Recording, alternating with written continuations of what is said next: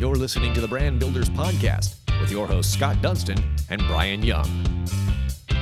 Welcome to another episode of the award winning Brand Builders podcast powered by the Dunston Group. My name is Brian Young, and we are here with the president of the Dunston Group, Scott Dunston.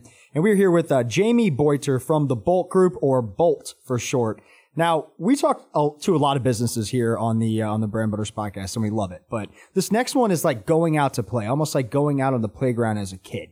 Uh, Jamey from Bolt is a specialist in building brands. And who's better not to have on the Brand Builders podcast than somebody that builds brands? And what I mean by building brands, Bolt works with clients from Lowe's, Ryobi, Chick-fil-A, Coca-Cola, Speedo, you know, massive global brands. And we're so excited to uh, talk shop learn a little bit more about what the Bolt Group does specifically. How do they support those brands? How do they help those brands? And really just learn how did this organization start? What are they doing now? And what are they going to do in the future? So thank you, Jamey, so much for joining us on the Brand Builders podcast. Thank you, Brian. Thank you, Scott. Appreciate it. Thank you, Jamey. Great intro, Brian. And man, you mentioned some pretty well known names uh, that you've had the pleasure of working for. Uh, how'd you get in this line of work? In Well, the first place? Uh, well, me personally, it was uh, it was kind of stumbling around a little bit. I, uh, you know, I thought I, uh, I when I first got to college, it was like, you know, what are you going to do? And and and I thought I I'd, I'd been creative when I was a kid, and so I thought, okay, architecture is kind of the direction, and um, and I took an introduction to graphic design course uh, while I was uh, while I was uh, in School of Architecture, and and fell in love with it. Fell in love with the idea of being able to communicate visually and verbally. Um, really got enthralled in that. It felt like a direction for me. Um, uh, my instructor was sort of a mentor, and um, he told me I need to go to design school. And uh, I was like, no, no, I can figure it out. We can do this whole thing. And and he says, like, you know, I'm going to make this easy for you. I'm retiring, and uh, you need to get to design school. So um, so yeah, I transferred out um, uh, from Clemson, and I ended up at East Carolina, and I got my BFA there. Oh, there we go. Fellow we got two pirate. pi- oh, yes, man. sir. Well, I'll just leave the room while you two you know, talk about this. yeah, I always I always say I bleed orange, but I've got a heart like a pirate. there we go. Yeah. Purple and gold, baby. Anyway, sorry to interrupt. but No, yes, that's- sir. that's okay. That's love, okay. love it when another We're, we're pirate's actually in the we're room. actually working with ECU right now. Where uh, their uh, pirate entrepreneur challenge that they do with their students. So I'm working with the guys at the Miller School of Entrepreneurship, and um, we're helping the students kind of go through that competition. Uh, from Very making cool. sure they're teed up, making sure that their idea, their concept is ready for presentation from a brand perspective, as well as understanding the product and how to communicate that. So. that is awesome.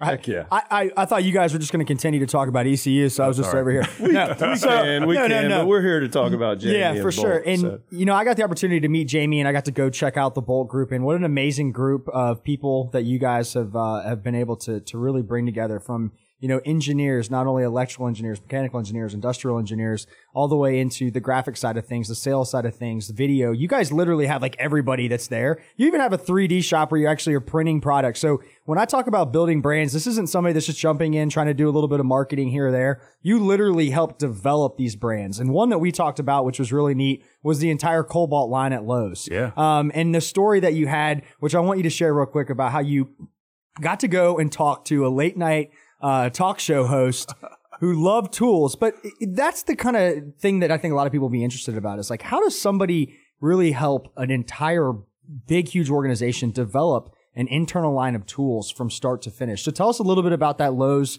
not only the story, but also how did you get into Lowe's and what was that like? Oh, sure. Well, it, it's been a while now. Uh, the Kobalt brand is uh, probably about 22 years old now, multi billion dollar brand. Um, originally, uh, Dale Pond, who was the CMO at Lowe's, we, we were working with Lowe's on some other projects and some other programs. And he came to us kind of with a hypothesis of um, he, he felt like they could sell um, high grade mechanics tools at retail. And um, so put us to the test what we needed to do to find out. So we spent about nine months doing some pretty extensive qualitative, quantitative research to really understand the market, first of all, and what the receptivity of something like this might be. So we talked to professional mechanics who we knew from the start would never buy their products because they buy them from the truck, um, mortgage their house to buy them from the truck.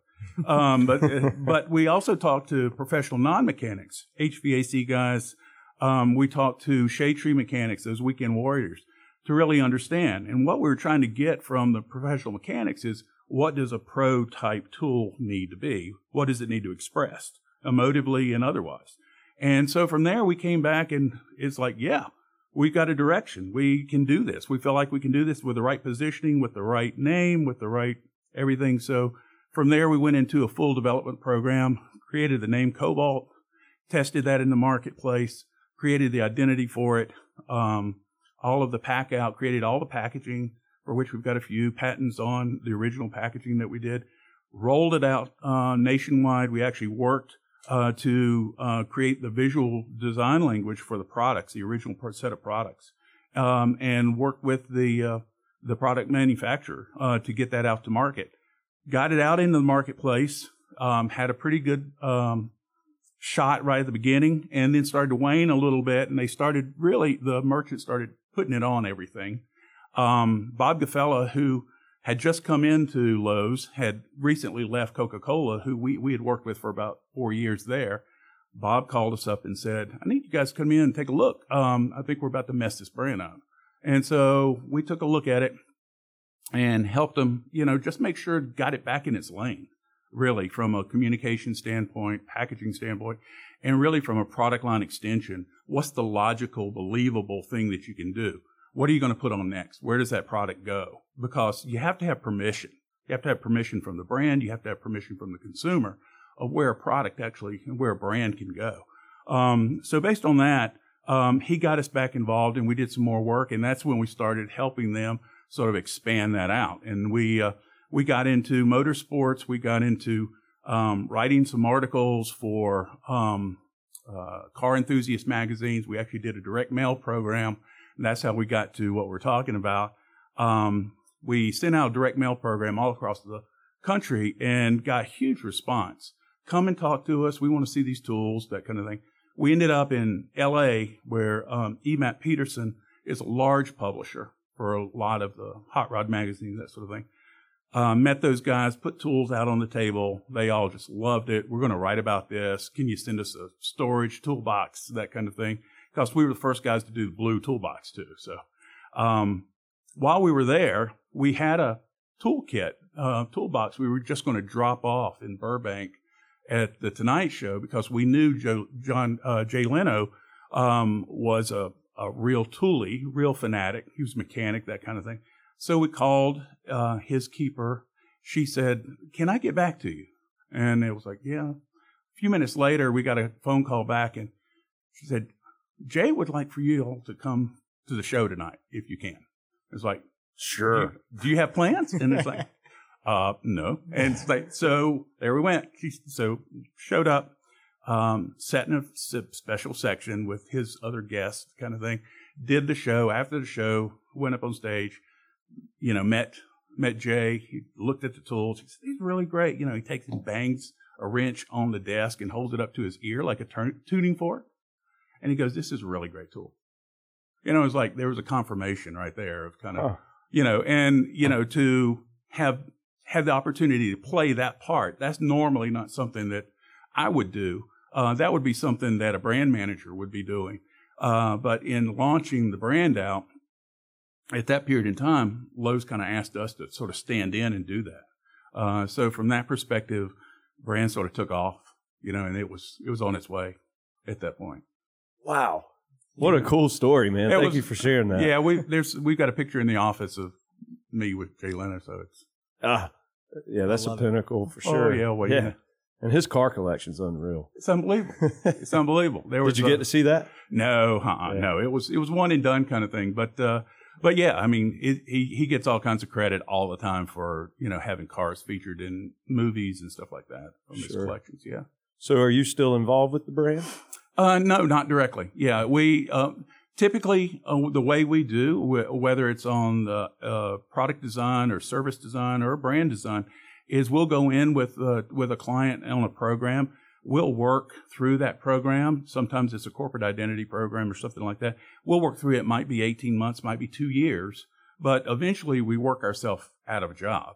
I mean, sure. that's really what we're supposed to do. Um, uh, so we get them, we, we do the framework. We take them through, help build the brand, reposition it, create it for the very first time if we need to, need to, help them develop their product line if that's what we're doing, or help them create a new service, um, or, um, adjust a service, uh, that, uh, you, to, to make it better, make it function better, make it more receptive from a consumer perspective or an employee perspective.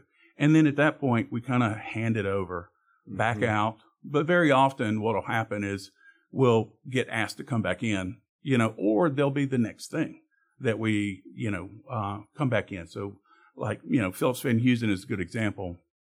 Uh, PVH in New York, we've worked with them off and on since the mid nineties. And, um, which Speedo is one of their brands, Van Heusen, Izod, those kinds of guys. And at one point we were agency of record with them. Um, and then it was really kind of the realization we need to not be that. We need to work ourselves out of that. You guys need to staff up. You need to create that marketing department and we'll be on call. We'll stand by. If you need us, we can come in. We know your brands. We know your consumer. We can, we can work from that perspective. So yeah. What's your What's your most fun and most well liked project that you've been involved with? Would it be Kobalt? Or is that not fair to answer because Yeah. you don't want to be biased? I well, they're like your kids, Yeah. you know. So they're they're all They all have their favorite. they're all parts, like right? they're all like your children. You, each one you, is a is a favorite one for a different particular reason. Um, Kobalt was a lot of fun, um, I would say. Uh, but we've done some work with smaller clients that um, you know startups um, that have been just a whole lot of fun, just in helping bring that to life, breathe life into something that didn't exist before. And our favorite projects are those where um, we're working all the way through from a design standpoint, where product innovation is happening. We're helping them develop their product line. We're helping them understand what their brand needs to be. And then we're helping them um, find the the attributes, the pillars, the compelling truths of that brand in order to get them to market. Um, and then at that point, we kind of step away. We get we get to we get to um, marketing and PR and advertising in that area. That's kind of water's edge for us. And if we've been asked to do some of that from time to time, and you know, we'll bring in partners, we'll bring in folks uh, that can align with us and kind of then extend that out and start to work on that. But that's that's really we're we're about the the design innovation experience piece in, in creating the thing. So we have a lot of, uh, of people out there now in the day and age. It's all about company culture, right? Your company culture really creates or helps create a brand or elevate a brand or ruin a brand. Yeah. Um, tell us a little bit about the culture at Bolt, uh, but also, you know, how closely you dissect a company's culture before you work with them. And ultimately, are there some opportunities that you have and you just say, you know, this isn't a good fit for both teams? Uh, yeah, well, uh, yes to all of those. I mean, fir- first from from uh, Bolt Group's perspective, we're we're real family oriented. We've been together. Um, Monty Montague, who is one of my partners and one of the founders of Bolt Group, Monty's been there since the you know almost the very first day. Um, Ed Holm, who's also one of my partners in in charge of business development. Ed's been there the least of the three of us, and he's been there like 26 years. Wow. You know, so there's this family component, I think, that's sort of built in.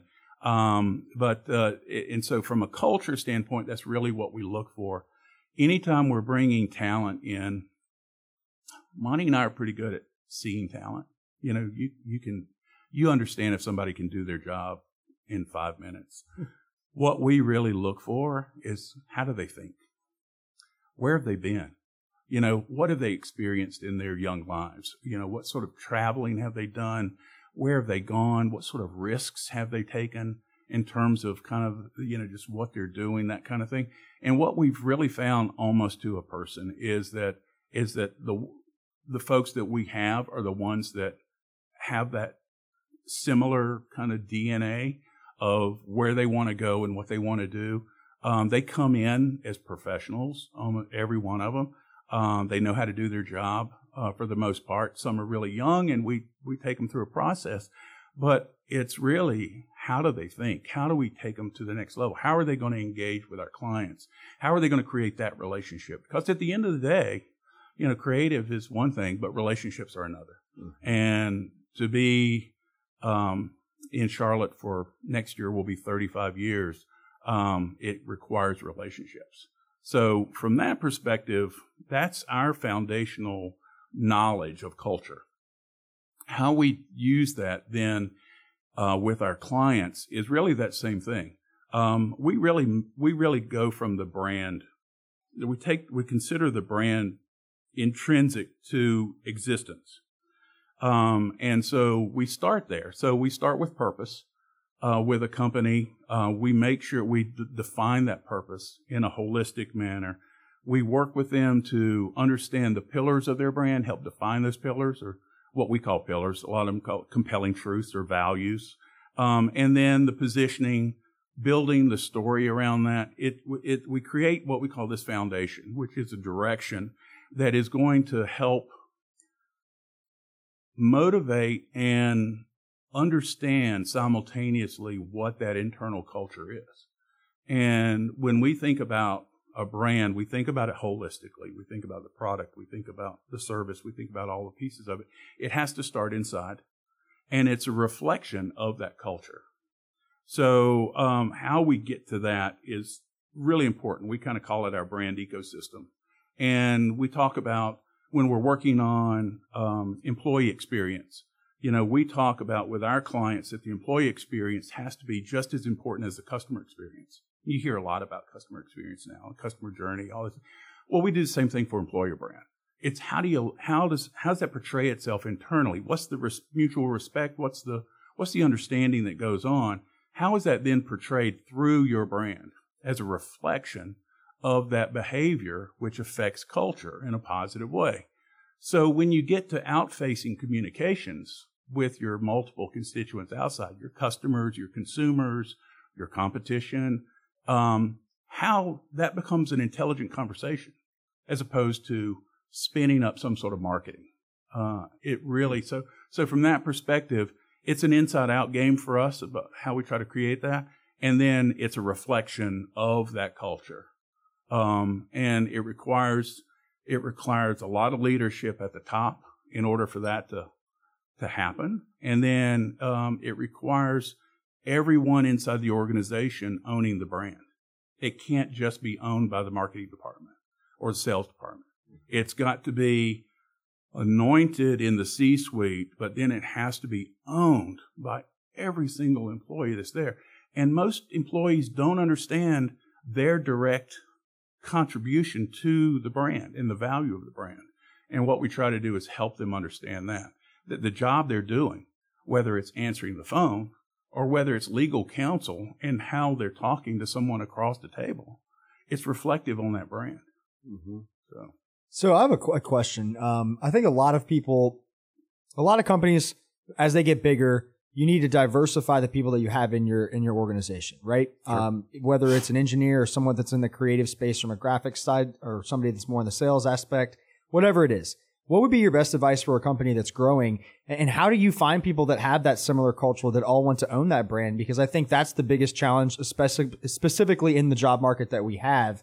It, it seems like it would be very difficult to have you know, an engineer on one side of the table and this, you know, outgoing, you know, extroverted sales guy on this side of the table, but yet we're all at the same culture. We're all pushing to the same brand and we're right. all owning that. Right. Like, what would be your advice for an organization or what have you guys done from that perspective? well, get them together. Yeah.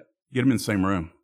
Don't let them separate. Um, when we first started working, um, you know, the company started primarily as an industrial design uh, firm and product development firm. And very early on, Monty was even seeing that, you know, you can create a world class product, but if you don't have, if it's not surrounded by a brand that has meaning and value, um, it's got a life cycle that's going to be shorter than it should be. Conversely, if you've got an energetic, disruptive brand, but the product that you've got is crap, um, that thing it's not going to last forever. You're going to sell. You're going to sell one of. You're going to sell one of something to everybody, but you're not going to sell two to them because they're going to know what they got. So from very early on, integration was paramount for us. We would go to meetings and we would you know, it would be a it'd be a product design launch or something like that. And so we're talking to engineers and product developers and project managers and stuff like that. And we're around the table talking about, okay, where are we going to go? Des- developing the design criteria um, to create this visual brand language. Um, where are your marketing guys? Let's we need to talk. And it's like, which one of you is mark? It's like, well, they're not here. Hmm. Well, we're they're in another building. We don't talk to them. And conversely, you're trying to push a brand out into the ethos and into the ether, and They're not even doing it internally. they're not even doing it internally. So for us, it really is. It's it's the it's a partnership, you know, and it does require everybody. So um, we believe that you know, a product and brand are two sides of the same coin, and the service, whether it's a product or whether it's a service, depending on the organization. But it's so important that these are linked together, and that's the reason we've you know we've been practicing kind of a a design driven thinking and implementation process since before design thinking was thought to be. You know, IDEO kind of, um, they, they cornered the market on that in terms of, uh, marketing and understanding, but it's really something that we've all done from school of the way we think and how we think and what's the connective tissue and what do we have to go through? How do we gain insights? How do we develop empathy? How do we then define and how do we go through and prototype and tear it down and reprototype it and get it to the place where it's an actual solution that meets the common um, denominator for the marketplace, or it specifically is targeted for one thing and it operates that way. Um, without that, you're just going to end up with, you know, something that's probably short-lived and not much value.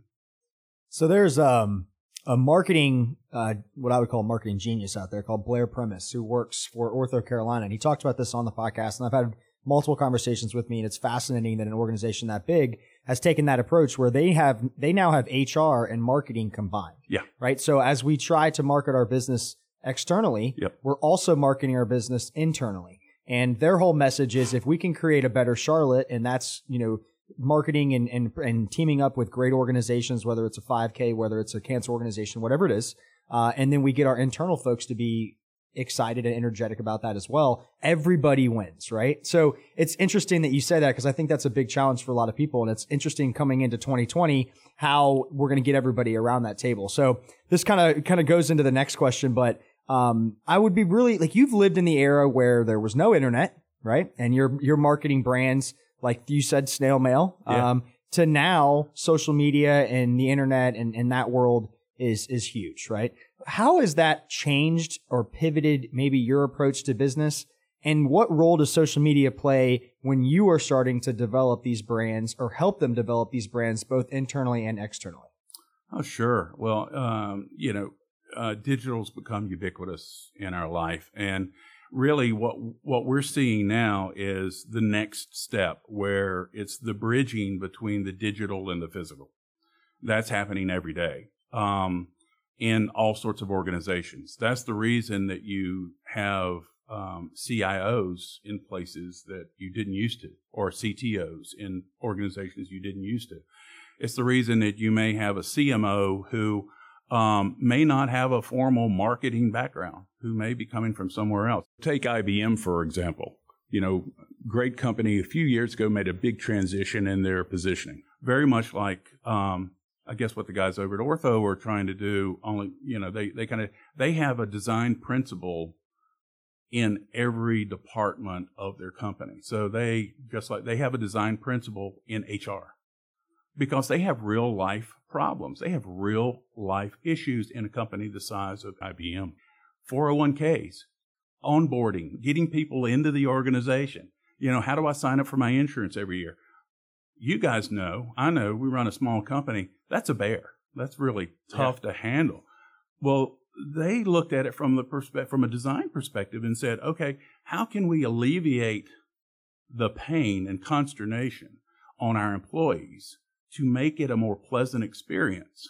What's the outcome of that? What could you imagine the outcome might be?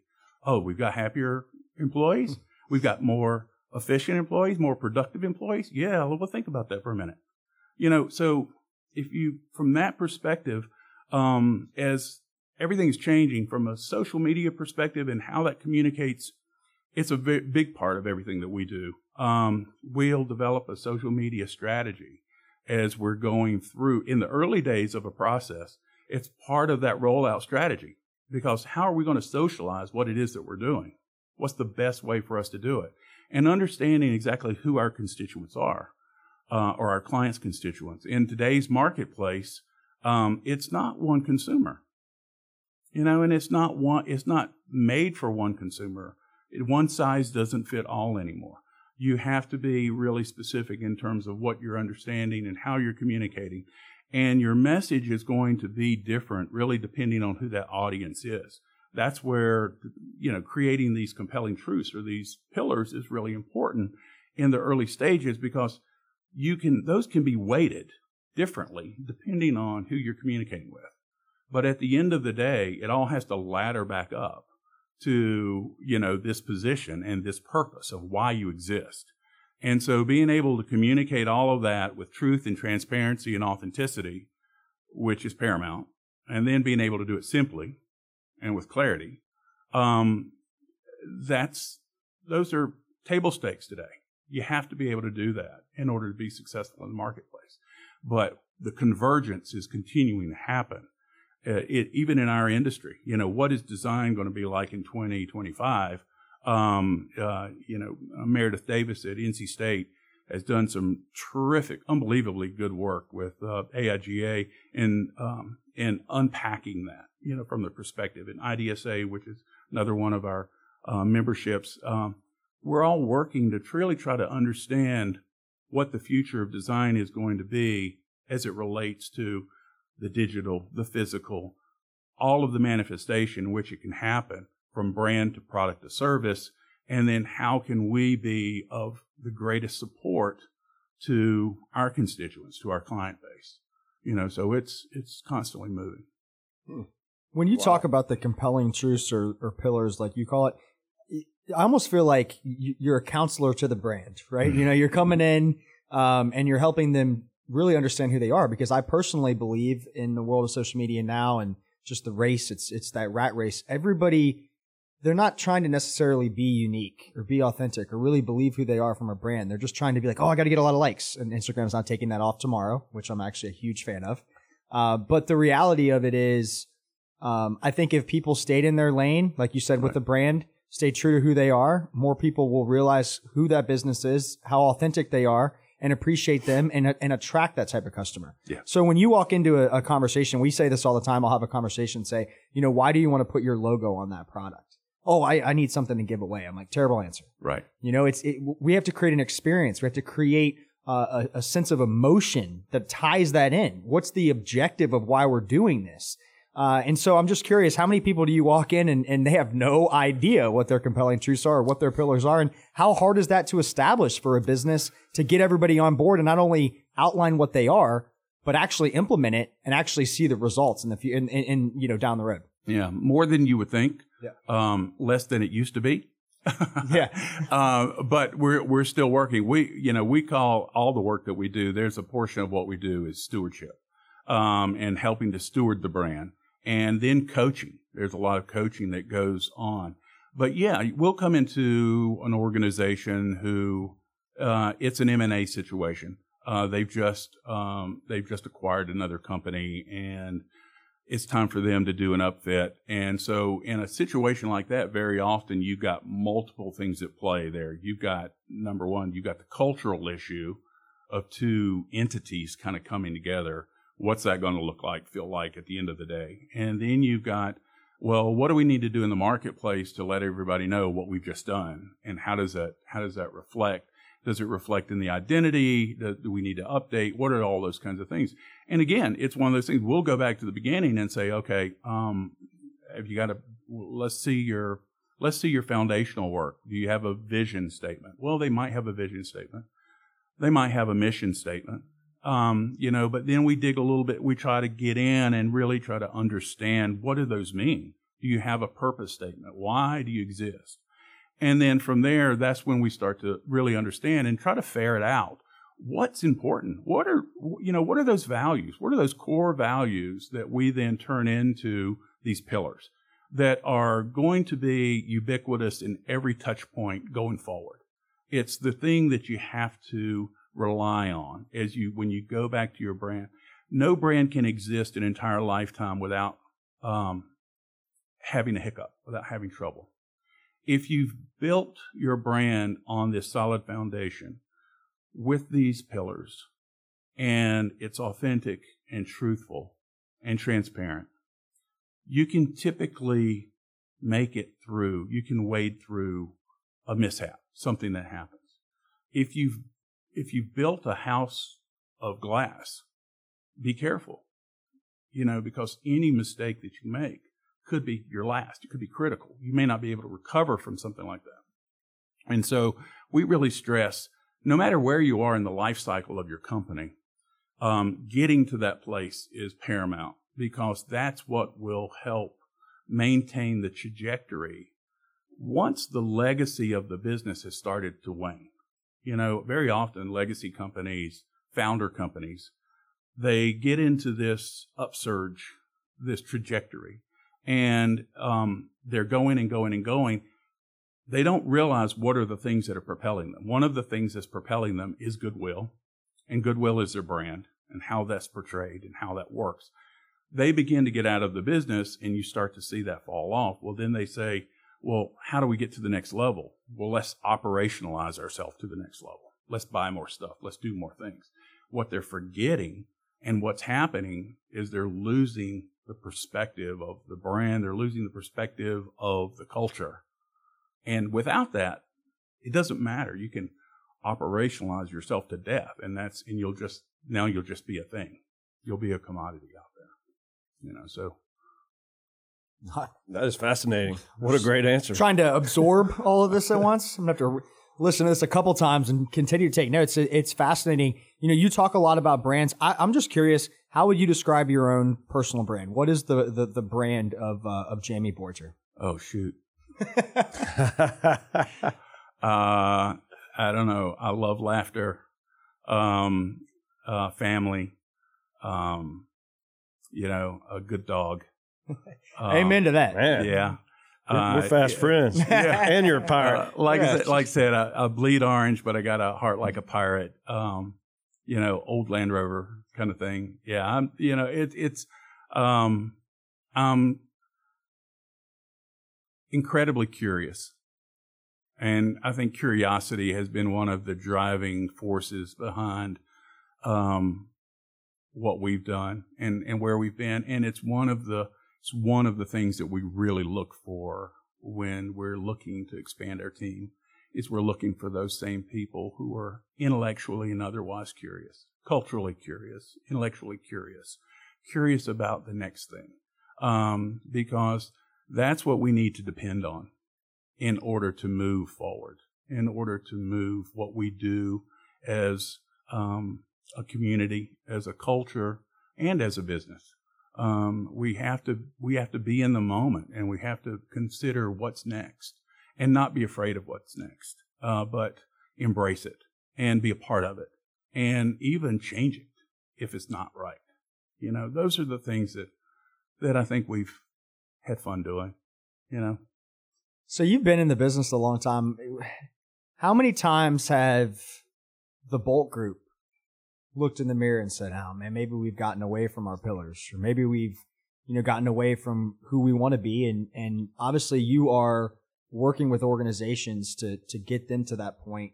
Um, but I'd love to know. I mean, and not necessarily just specific stories of the challenges, but obviously, being in a business for 35 years, you're only as good as your as your worst employee, right? Sure. Um, so tell us about you know some of the challenges internally, and then I'd love to see you know what the the future is for the Bolt Group. Yeah. Um, you know, uh, cobbler's children's shoes. you know, it you you work you're constantly working on other people's stuff, and you forget to work on your own. So it, it happens. You know, it, it you know we'll we'll we'll we'll drift. We'll drift. We've never gotten we've never gotten out of sorts. But we've also had, um, that's one of the things that we really stress when we're helping other clients is when your, your business goals are constantly going to change. They're gonna they're gonna move up and down, and most often it's has nothing to do with you. It's the market dynamic. It's something that's happening. Uh, so your business goals need to be adjusted all the time.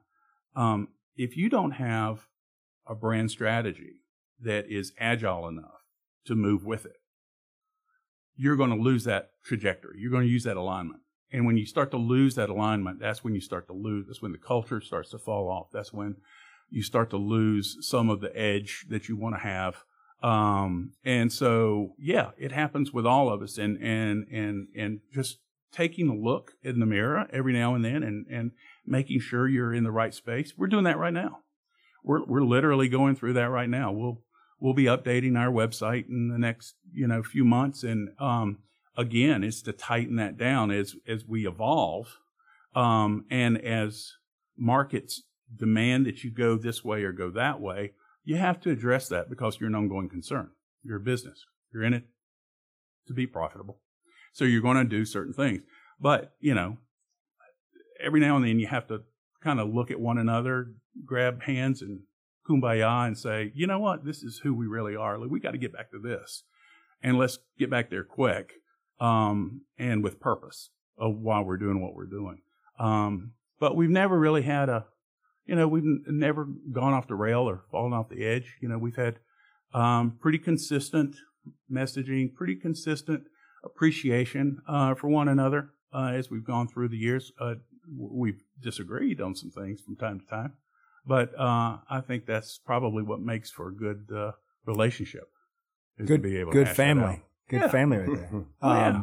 Hey, the ones that love you the most are the ones that tell you the truth, right? Right. If you lie to my face, you don't love me. But in terms of the future, kind of where we're going, it, it, I kind of unpacked that a minute ago. As as as we look at as we look at our staff, you know, from from research and strategy on the front end all the way through engineering and implementation on the back end, design, uh, you know, ubiquitously throughout uh, the where it is.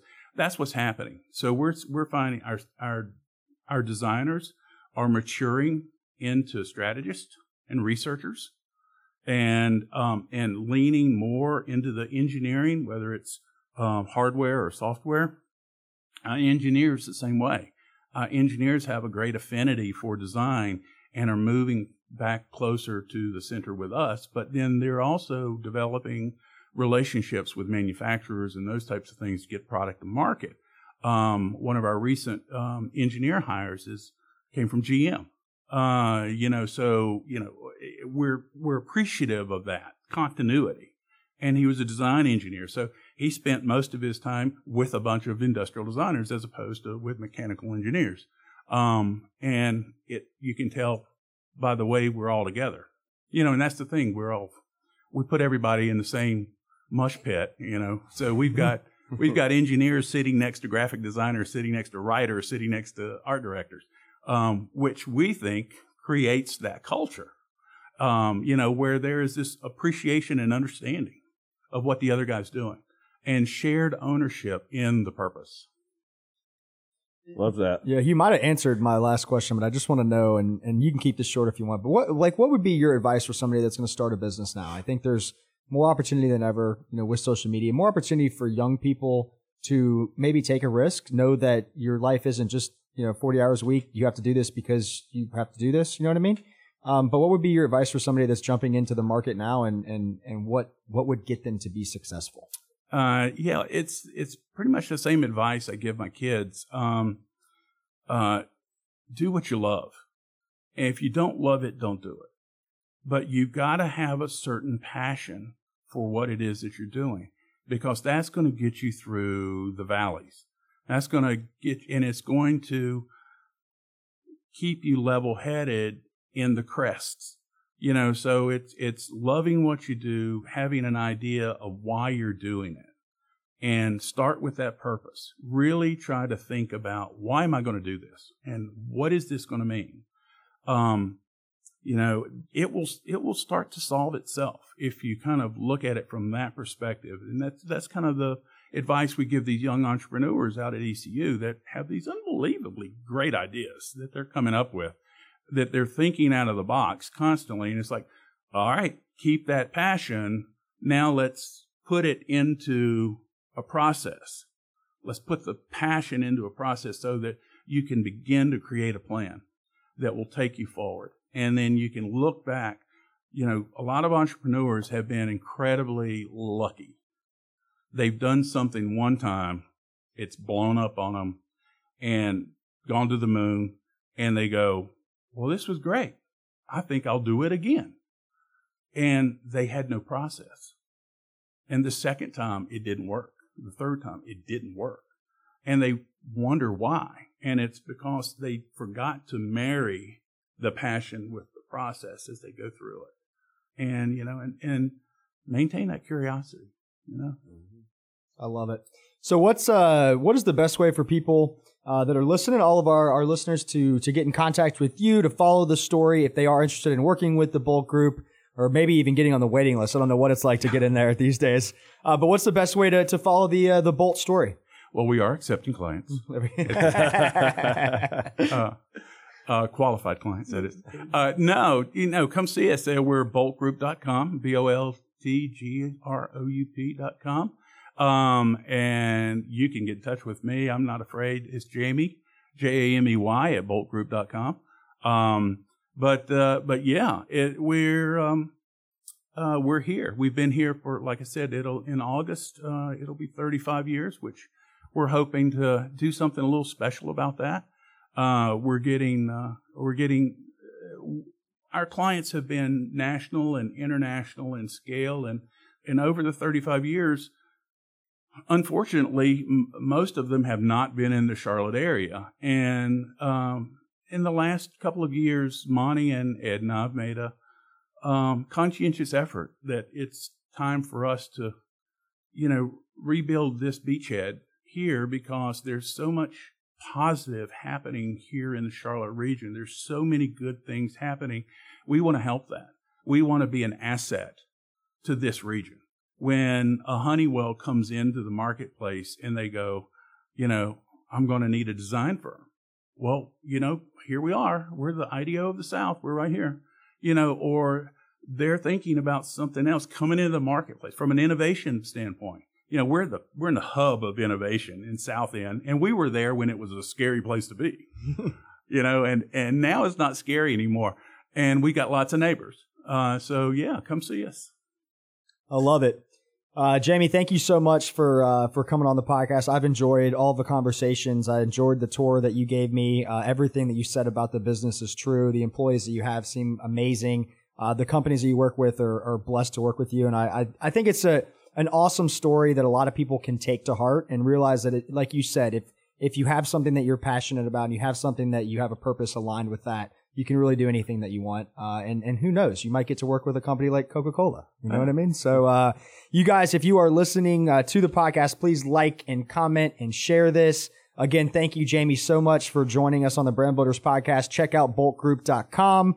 And until next time, we appreciate everybody that listens. And again, thank you, Jamey, so much for uh, for joining us. Brian Scott, thanks, man. Thank you, Appreciate it. Jamey. It's a pleasure.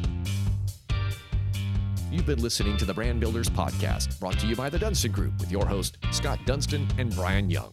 For branded merchandise and apparel that makes first impressions and ones that last, check out the Dunston Group at dunstongroup.com.